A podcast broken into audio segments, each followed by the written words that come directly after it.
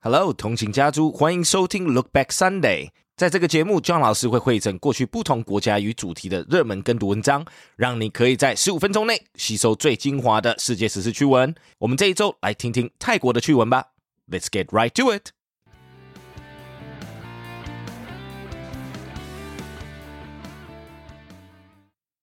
About technology, Smart Crib aims to help rockabye baby. As every new parent knows, sleep can go out the window after the arrival of a newborn. That was certainly the case for parents Radhika and Bharath Patil, who seeking relief for their own disrupted sleep patterns, put their electronic engineering backgrounds together to create a smart crib. Their crib, powered by artificial intelligence, combines a baby monitor, rocker, bassinet, and crib in one. It's not the amount of work around the baby that tires the parents. It's the lack of sleep, Radhika Patil, Cradlewise chief executive, told Reuters in an interview. Early detection is key, she said, adding that the sooner parents can detect the baby waking up, the easier it is to get the child to fall back asleep. Once you put the baby in, the crib takes care of everything. That's the aim, Bharath Patil said. Next article. New thoughts on math of effective baby talk. It has been nearly 20 years since a landmark education study found that by age 3, children from low income families have heard 30 million fewer words than more affluent children, putting them at educational disadvantage before they have begun school. Now, a growing body of research is challenging the notion that merely exposing poor children to more language is enough to overcome the deficits they face. The quality of the communication between children and their parents and caregivers, the researchers say, is of much greater importance than the number of words a child hears. A study presented last month at a White House conference on bridging the word gap found that among two-year-olds from low-income families, quality interactions involving words, the use of shared symbols like look, a dog, rituals, want a bottle after your bath, and conversational fluency, yes, that is a buzz, were a far better predictor of language skills at age three than any other factor. It's not just about shoving words in, said Catherine Hirsch Pasek, a professor of psychology at Temple University in Philadelphia and lead author of the study. It's about having these fluid conversations around shared rituals and objects, like pretending to have morning coffee together or using the bananas as a phone.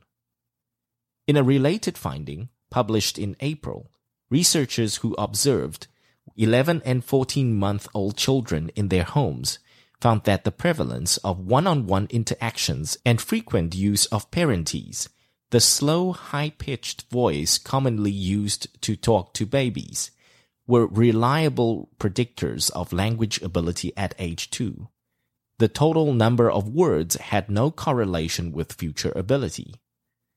Even the 1995 study that introduced the notion of the 30 million word gap conducted by the University of Kansas psychologists Betty Hart and Todd R. Risley, found that parental tone, responsiveness, and use of symbols affected a child's IQ and vocabulary. But this year's studies are the first time researchers have compared the impact of word quantity with quality of communication. For the new study, Dr. Hirsh-Pasek and colleagues selected 60 low-income three-year-olds with varying degrees of language proficiency from a long-term study of 1,300 children from birth to age 15. The quality of communication accounted for 27% of variation in expressive language skills one year later, Dr. Hirsh-Pasek said. But those who urge parents to talk to their children more say increased quantity of language inevitably leads to better quality.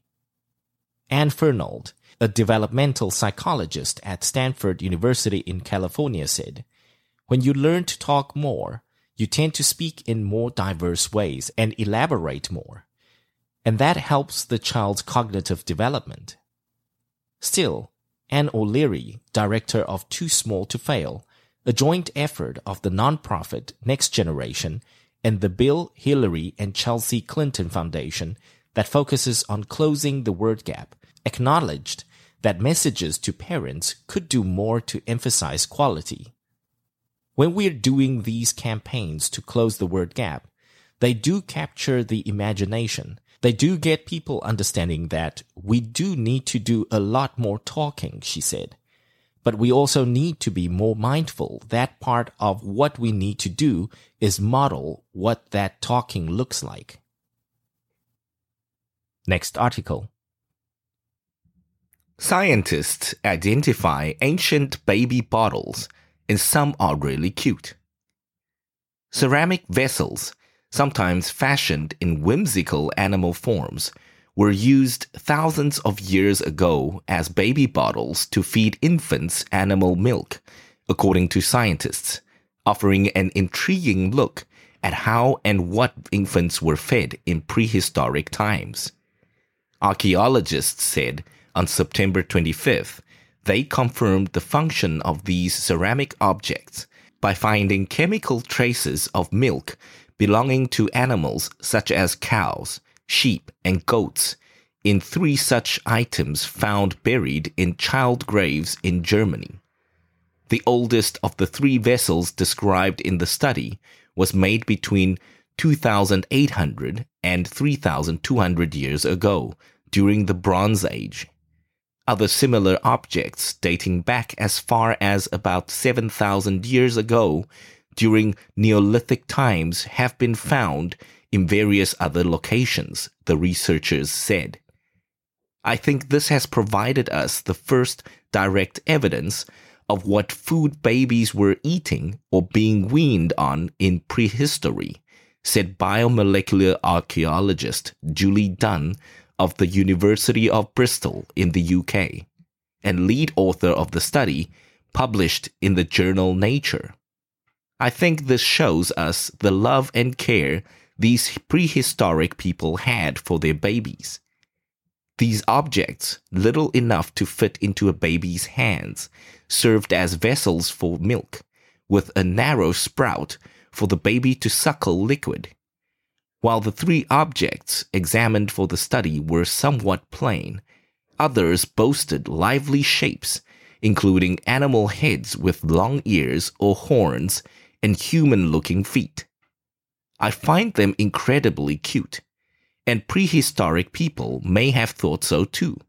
They would certainly have a dual function of entertaining the children, just like modern stuffed animals, said archaeologist Katharina Rebay-Salisbury of the Austrian Academy of Sciences Institute for Oriental and European Archaeology, and a co author of the study. They testified to the creativity and playfulness we often forget to attribute to our ancestors, Rebay-Salisbury added. Life at the time was not easy, Rebay-Salisbury added with many people living in unhygienic conditions, experiencing famine and disease, and facing low life expectancy. During the Bronze Age and subsequent Iron Age in Europe, perhaps about a third of all newborns die before their first birthday, and only about half of children reached adulthood, Rebay-Salisbury said.